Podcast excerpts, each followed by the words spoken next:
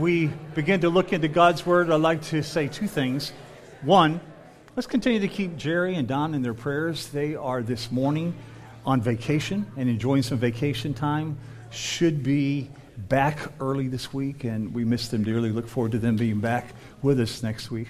By the way, mentioning something about being back with us, my wife is back today.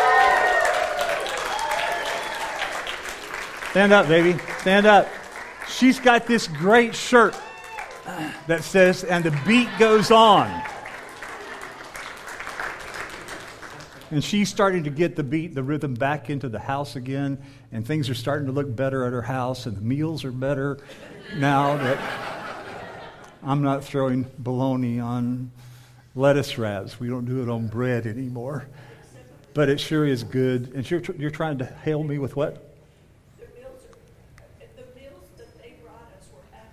Pam is correcting me and wants me to let you know that the meals that you brought us were great. And we did. Man, they were so, so very wonderful. Thank you very much. You know, this church is so good at serving others, especially when we're in a hard place.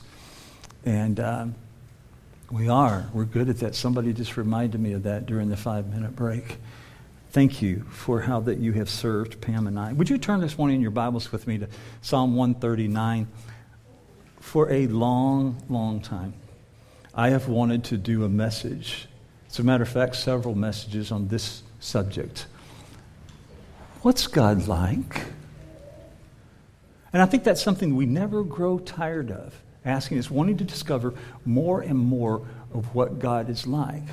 Jesus said, This is eternal life, that they may know me, that, may, that they may know the Father. And don't we hunger and thirst to know more of him. And so this morning, I hope we get to do a little bit of that this morning as we open our Bibles and look at Psalm 139. From the beginning, can I do a disclaimer? I want you to know that some of the things I share this morning are, have not all originated from me. I, there's a very, very long list of, of commentators and authors that I've consulted, scripture references that I has, have done a cross reference on. By no means do we have room, either in my verbal this morning or in your uh, handout that I gave you this morning to list all the different references of people that I owe some uh, respect to for helping us, helping me put together this message. But frankly, I want to tell you the resources that I've consulted. I can tell you that by and large, primarily, I have shied away from the references that made Psalm 139 about us, about me, about you, about self. And so this morning, I want us to look at Psalm 139 primarily about God. Let's be clear. Psalm 139 is about God simply and wholly. A lot of me's, a lot of my's, a lot of I's in this passage, which is and it should be encouraging to us. But Psalm 139 is primarily and first about God. Some have tried to make it about me or my. But however you cut it, the self help emphasis, which is the religion of the world right now, and somewhat the religion even within certain churches and authors, it's failed. And it's failed because it's not about us, after all. It's only about us insofar as it is rooted in what He has done for us that it is He that has chosen set His affections upon us. It was of His own doing, and that is where we draw our value from. That it was of His doing. Because from Him and through Him and to Him are all things.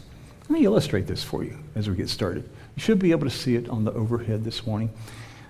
People come to the scriptures in one of two different ways. Some people come to the scripture verses looking for how it applies to them. Hmm. We want to know how the scripture verse applies to us. But others approach, and I think in the correct manner, they approach the Bible in reading, what does the Bible tell me about God? And then once we find out what it tells us about God, then we can learn how it is that the Bible applies to us.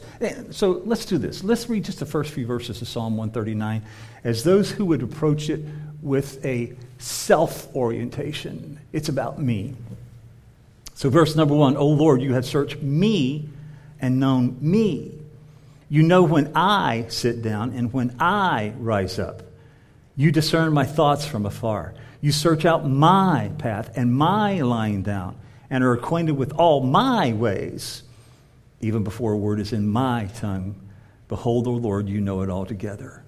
You hem me in, behind and before, and you lay your hand upon me.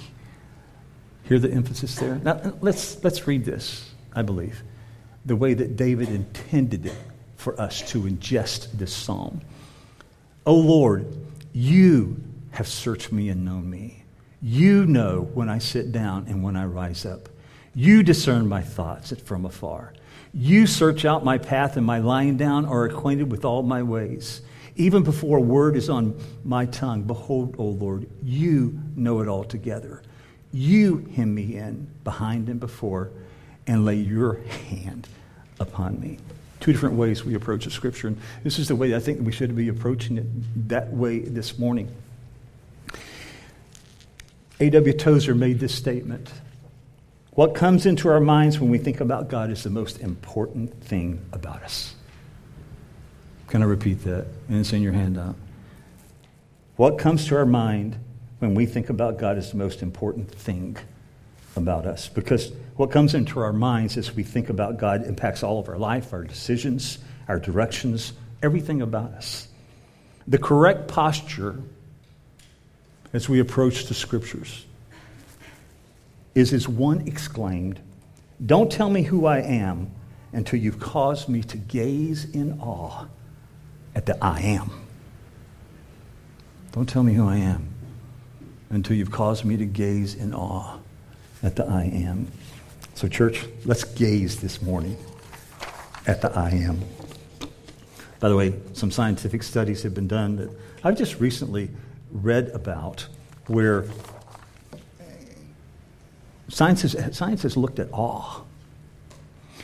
And they created a, a couple of scenarios where they took people and they stood them in front of large, magnificent trees, gorgeous trees. And they would look up in awe at it. Right next to these beautiful, wonderful trees, they had a facade of a very tall building. And they just told them to look and to gaze.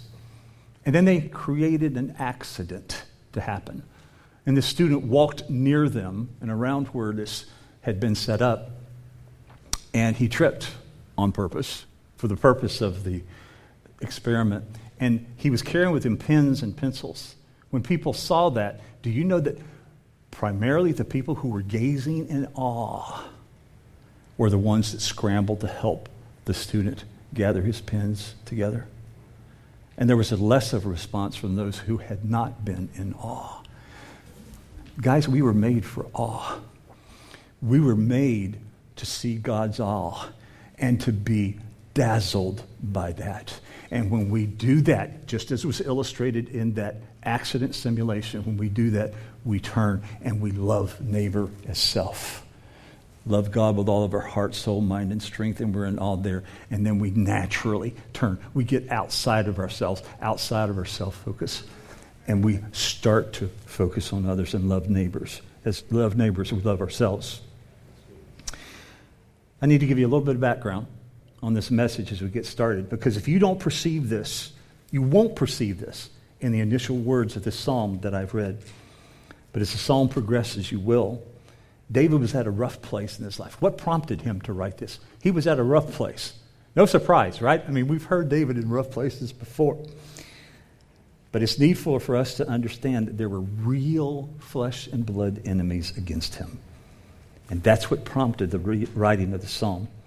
We're going to take a look at the psalm this morning and the way that David created this song. You know, when you come to song, when you come to songwriting, there's certain, there's certain laws that you have to incorporate. Like you want people to stay in the same key. People don't need to be singing in different keys. You want them to sing on the same key. You want the rhythm to go at a certain pace or certain laws. And so as you look at the way that David constructed this psalm, there were certain precepts that he wanted us to see. And that's the way we're going to follow it this morning, is the way that David wrote the psalm. So here's David's format. He did four paragraphs, six sentences each, and it falls in this format. This morning we're going to look at first God's omniscience. Secondly, we're going to look at God's omnipresence. Third, we're going to look at his omnipotence. And fourth, we're going to look at God's vengeance and David's zeal for God's honor. By the way, the words prefix, omni, you won't find that in the scriptures. It's what theologians have done to group together a complete understanding, or as complete as possible, of grouping of what God is like, which is the very thing that we want to do this morning. So you won't find the words omni, but it does describe who and what he is like, which is, by the way, our eternal pursuit. So let's look at his omnipresence. First, from verse number one O Lord, you have searched me and known me. I am known to him. And he does this without any effort on his part. God is not going to find out anything new when he searches me. He already knows me so intimately. By the way, the word used for search here is the same word that was used for when Joshua and Caleb and the children of Israel went out to search into Canaan and to do some research out there and to find out what it was like to spy on the land of Canaan. And they found things that they were unaware of. They heard that it was a fruitful, fruitful, yeah, fruitful ground.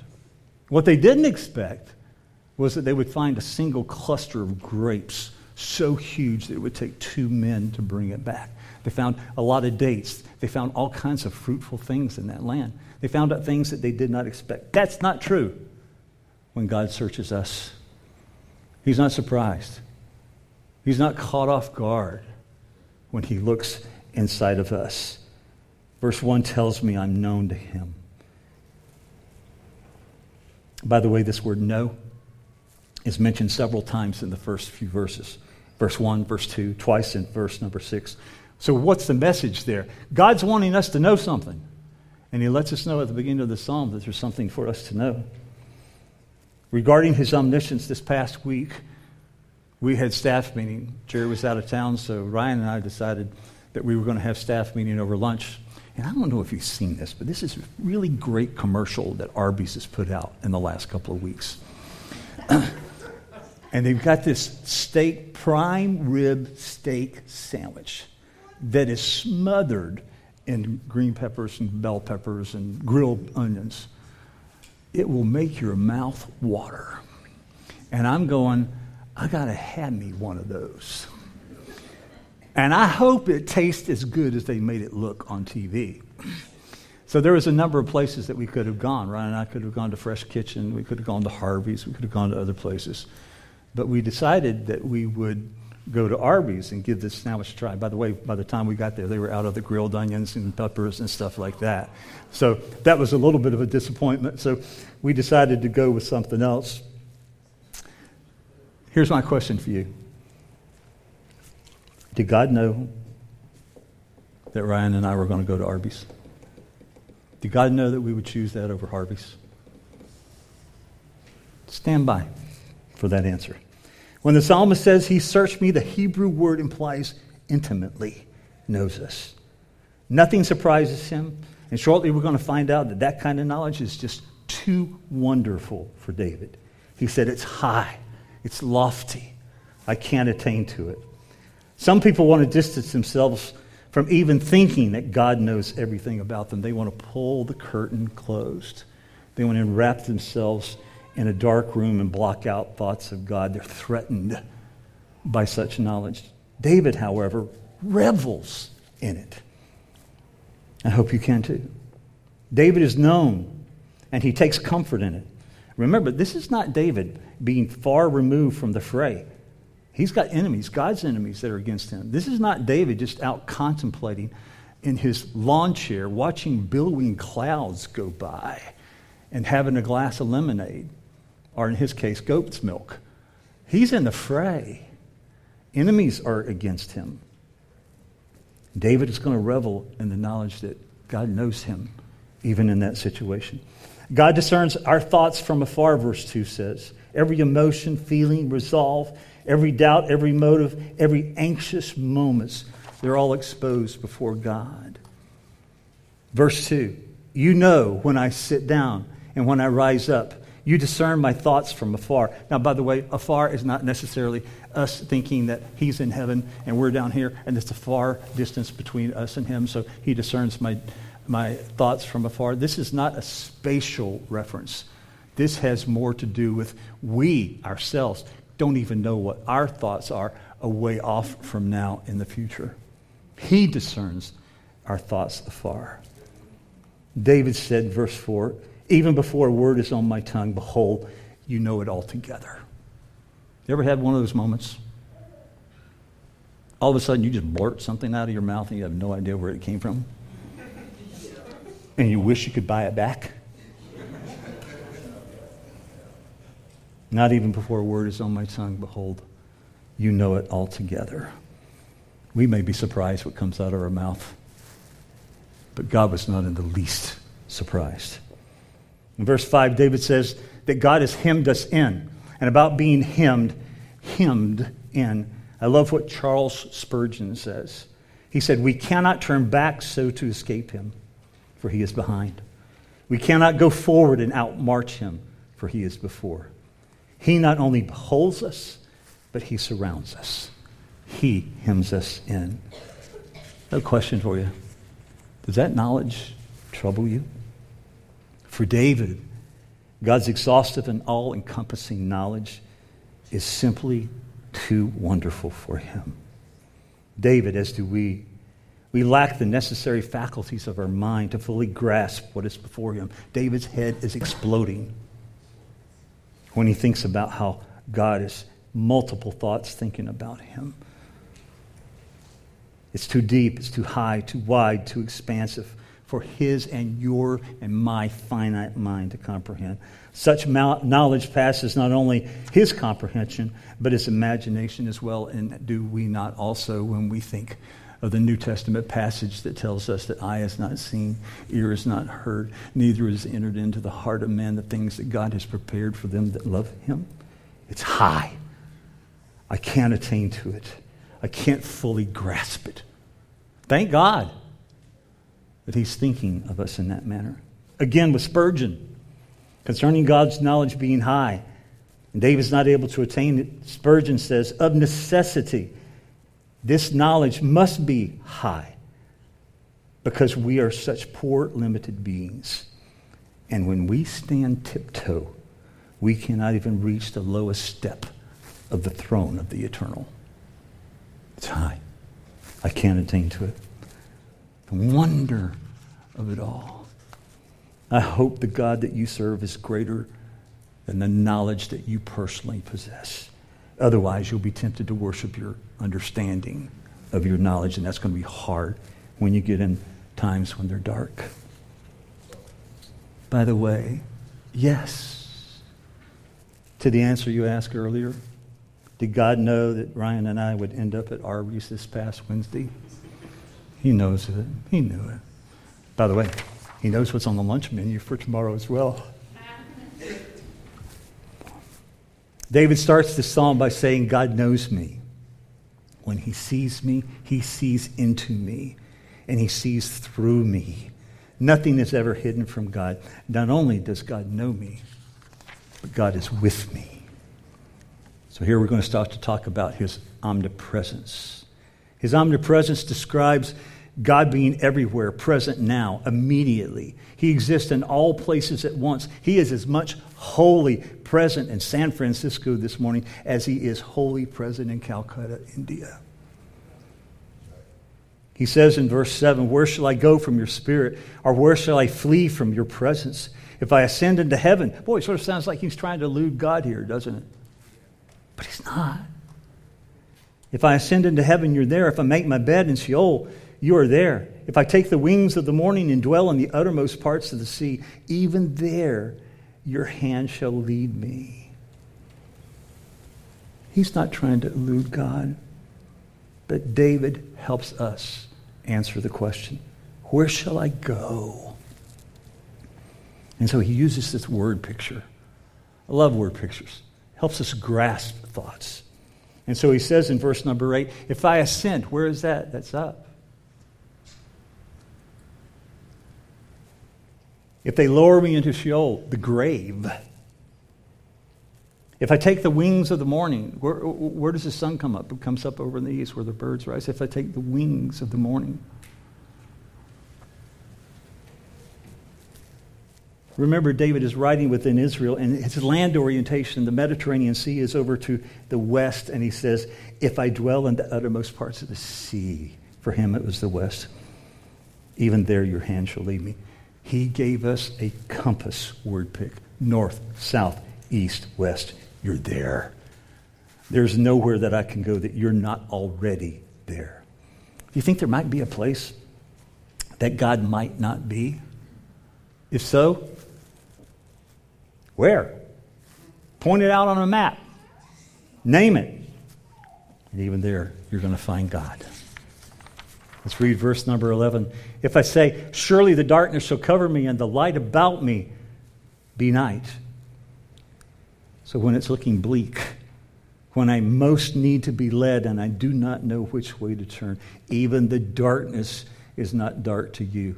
The night is bright as the day, for darkness is its light with you. No matter what the darkness, God is ever with us.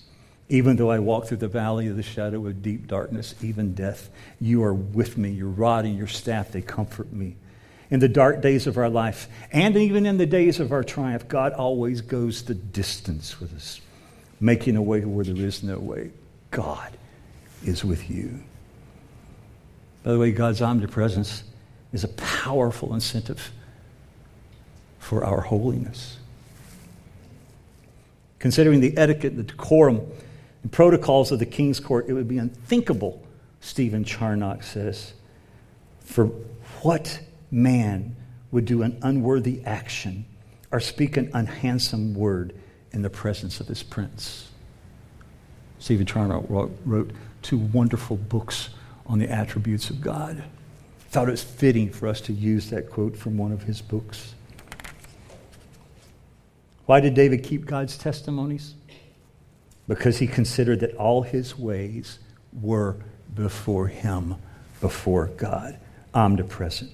Again, God's omnipresence is a powerful incentive to our holiness because we will, as the writer of Hebrews tell us, in Hebrews 4:13, no creature is hidden from his sight, but we're all naked and exposed to the eyes of him with whom we must give account. The knowledge of his omnipresence is a powerful motivator for our holiness. Psalm 139 should increase our hallowed, trembling, and righteous fear of God, which is both a comfort and a guide, a powerful incentive is God's omnipresence. Well, not only is God with us, but God made you and me uniquely. And here we start the doctrine of the omnipotence of God. Verse number 13 For you formed my inward parts. You knitted me together in my mother's womb. I praise you, for I am fearfully and wonderfully made. Wonderful are your works, and my soul knows it very well. My frame was not hidden from you when I was being made in secret, intricately woven in the depths of the earth. Your eyes saw my unformed substance. In your book were written, every one of them, the days that were formed for me, when as yet there was none of them. These are stunning words. They're majestic words. They're concepts that rightfully are beyond our ability to imagine what God did when He was forming us. And I got to tell you, this, this passage is worthy of our continued exploration. However, I'm not going to spend a whole lot of time this morning on this specific part of the passage because it's been magnificently covered by other insightful and very well skilled expositors. And because we ourselves have often taken repeated trips over and over again into these verses ourselves as we have contemplated them. However, what I will take time to do in this passage is to invite you to join us for prayer for the unborn this afternoon from 1 o'clock to 4 o'clock this afternoon. This is a peaceful gathering where we're just going to pray for those who are still in their mother's womb, those that are yet unborn, and we're going to meet from 1 to 4 at the health center, the all women's health center on Central Avenue.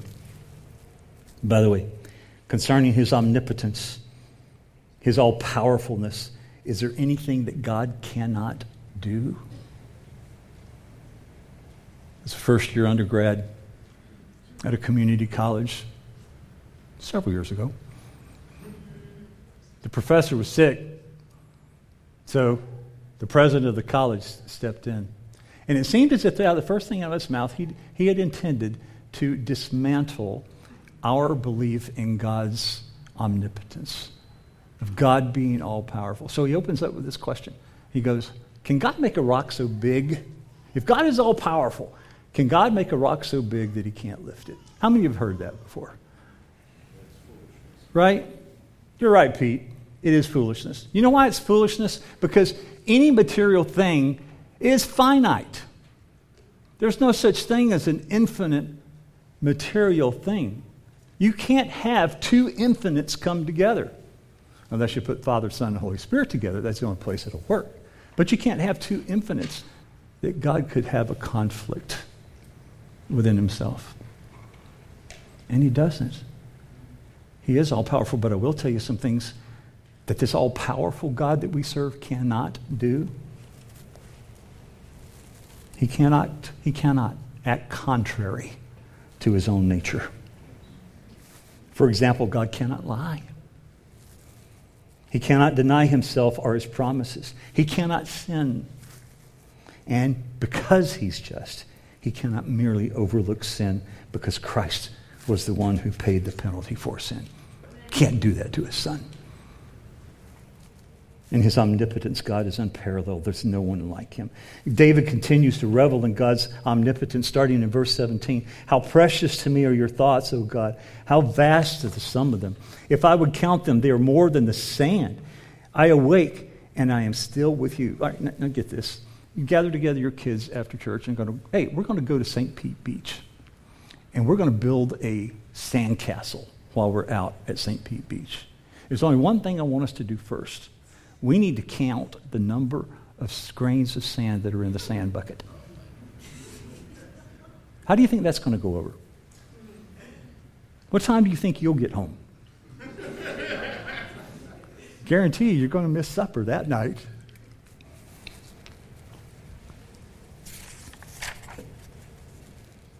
In essence, David says, don't even try it. Don't even start to think about counting the sands of the seas. And the way he does that, uh, such a foolish, hardy attempt it would be. So he uses the incalculable word if.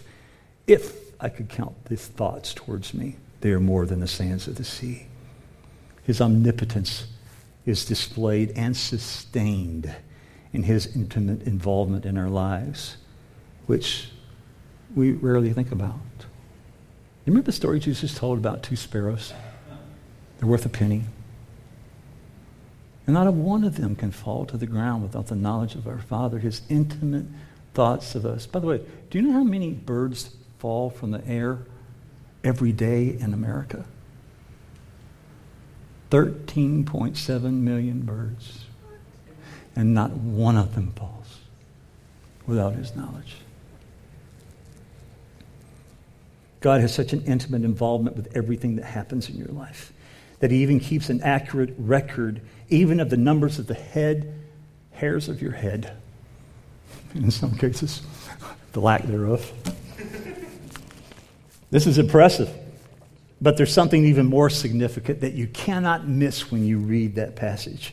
Jesus identifies this sovereign one, this omnipotent one, as your Father. That demolishes any distant, cold, impersonal view of God's sovereignty, his omnipotence. Instead, he rules with the wisdom and protective care of a father for his children, with love and grace in his heart. The all powerful one who knows you. And not only did he form you in the secret place, he also formed your days when, when there was not yet one of them. He ordains your life. And as the psalmist says, he hems you in behind and before. What a mighty God we serve. What a mighty, omnipotent, all powerful God we serve. There's none like him. How can we not be jealous for his uncomparable, unspeakable glory. And this is what David does in verse 19. And it brings us to the last and final movement of this song. It's not unusual that in, in, in songs, and you go to concerts, they can have different movements within a song. And this is what David is doing. He's moving to the final movement in this song. And it brings us to the movement that we've titled God's Vengeance and David's Zeal for God's glory. There's a transition going on in here. For the first time in this psalm, David asks.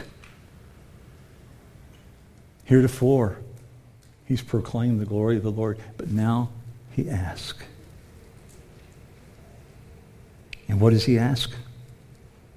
He asks that God would be glorified, but he does it in unusual, strange language that we're somewhat unfamiliar with. So let's read. Verse 19. Oh, that you would slay the wicked, O God. Oh, men of blood, depart from me. Oh, transition. I mean, we're talking about how that God has numbered our, our days, that he knows us, that he knows us well. And then all of a sudden, where does this come from? Oh, God, that you would slay the wicked. You know, these are ordained words of God. Sometimes when we first initially look at them, we go, wow, what's David doing? What's he blow? He's blowing it here. Hang with me just a few more moments. What's David doing? Don't miss this. David is praying God's word back to himself. This is not David saying something contradictory. Initially, it seems like a hard saying until we remember that the backdrop of this passage is David has real flesh and blood enemies against him. But they're enemies against God first. And David calls these men men of blood. They've done ruthless, vile, wicked things. And there seems to be no end to their lawlessness. So how is David God so how is David praying God's word back? Here's how. God has testified from Genesis chapter 9 and verse 6. Whoever sheds the blood of man, by man shall his blood be shed. For God made man in his own image. So David is praying God's word back to God. This is not an expression of personal vengeance. I love what Sam Storms says about passages such as these. They are not emotionally uncontrolled outbursts, but rather they're the product of reasoned meditation. Prayers of these types, and there are handfuls of them that you'll find in the Psalms. They are calculated petitions, not spontaneous explosions of a bad temper. David's passion was for the d- triumph of divine justice, not this personal satisfaction of personal malice. These laments and other laments like them in the Psalms are expressions of the horror of sin. The motivation behind these prayers, like this, is zeal for God's righteousness, His honor, His reputation, and the triumph of God's kingdom. And it's important to note that these types of prayers are rarely, if ever, for the destruction of a specific person. They're mostly against a class or a group of people, namely the wicked are those who oppose God. David is, he's not so much preoccupied with what the wicked do to him, but what they do to God. Look at verse number 20. They speak against you with malice intent. Your enemies take your name in vain. Do I not hate those who hate you, O Lord? And do I not loathe those who rise up against you? I hate them with complete hatred. I count them my enemies. This is zeal, zeal for God's honor. There's a oneness expressed there. You ever had somebody say something, do something against a child of yours? And you want to rescue them from the pain. David is one with God here. Your enemies are my enemies. It's ultimately against God, but David takes it personally. He cries out to God to avenge himself in order to stop the violence against God and his people. So here's a question for you. I'm going to wrap up as we answer this question. This side of the cross, what is our response to the wicked and haters of God that do violence against God? There's a twofold response. First is prayer. And believe me, this is not passive. It's in your handout. I want to quote from it. James Adams, he's the author of a book. Love, I love the title of this book. It's called War Psalms of the Prince of Peace. That's one for you, isn't it? So find some war psalms within the, within the Psalms. Adams wrote, Have you stopped to consider that when we pray, Thy kingdom come, that this is to invoke divine judgment on all other kingdoms and all those who oppose the reign of God? When we pray as Jesus taught us, we cry out to God for his blessings upon his church and for his curses upon the kingdom of the evil one. So, what is our response to the literal atrocities and the hatred of man? What is our posture? Should our posture not be as David's? And watch what David says back again to verse number 19. If only you, God, would slay the wicked. Ah, there it is. You slay the wicked. It's not David taking vengeance. If only God, you would do it. He leaves the doing of vengeance to God.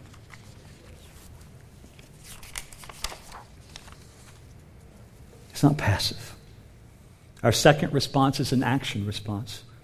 Where you have opportunity, and if you see something going awry, and you have the opportunity to do good and do not do it, it is sin. James chapter 4 and verse 17. So many times where we can where you see injustice being done, we should do justice. That's the second way that we respond. He's shown you, oh man, what is good. What does the Lord require of you? But to do justice, to love mercy, and to walk humbly with our God. I'd like to invite the worship team to join me, those that will be serving communion this morning to come. As we're wrapping this up, I want to encourage you don't don't be distracted by the movement that's happening while these guys are getting in place. Because we're approaching the finale to this song. In response to the wicked things done around him, David knows that he himself needs spiritual protection, lest he hate God's enemies for personal reasons. He recognizes his own vulnerability when he says, Get him, God, or slay the wicked. He recognizes his own vulnerability. That's why he concludes this psalm, Psalm 139, with the prayer that God would purify his motives and protect his heart. So, what I'd like for us to do this morning as we read the last two verses from this psalm I'd like to read these verses as a responsive reading. They should be behind me shortly.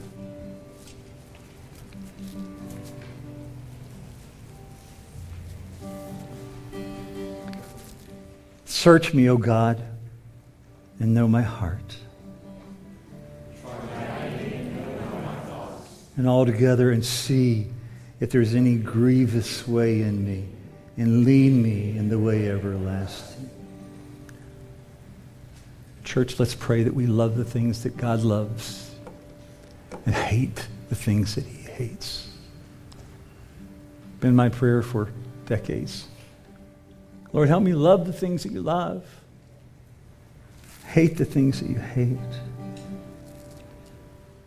As we celebrate the Lord's table this morning, let's do business with God right now. And I want us to remember the decorum of the king's court that we spoke of earlier. David doesn't want anything between he and God. And so he asked God to search him. So I want to ask you this morning, a little different this morning. As you're sitting in your chair and continuing to worship God, would you take some time to ask God to search your heart? We've created a space of time for this. Ask God to search your hearts and to lead you in the way everlasting. I imagine the Spirit of God is going to trigger some things in you, things that you need to cease doing, and other things that you need to begin to do. Let's make this a time when we do do business with God. Ask Him to bring to mind, to your mind, things that He already knows. Here's a strange thing. David says in verse 1, number 1, You have searched me, O God. And now he's asking God at the bottom of the song, Search me, O God. He's recognized that God has already searched him and knows everything. Where is a place that I can go that you're not already there? This is for us. We're asking God to search our hearts, for Him to bring to light things in us that aren't like Him. And then ask Him to change our heart. As you're doing that now, I want to encourage you that when you're ready to come forward, rather than forming lines to come forward this morning, nothing wrong with that, but we want to do some transact some business with God now. When you're ready, come forward. Be served the bread and the juice. And do we take that bread and juice back with you to your seats? Take the Lord's Supper and continue to worship in just a few minutes. Ryan will come up and close this morning and give us our benediction and dismiss us. On the same night that the Lord Jesus was betrayed, he took bread. And after he had given thanks, he broke it. And he said, This is my body which is broken for you. This do in remembrance of me. In the same manner also, he took the cup after supper, saying, This cup is a new covenant in my blood. Do this as often as you drink it in remembrance of me. Let a person examine himself then. And so eat of the bread and drink of the cup. Would you examine and rejoice? Would you examine, repent, and rejoice? That could be repent for something you have done or something that you need to do.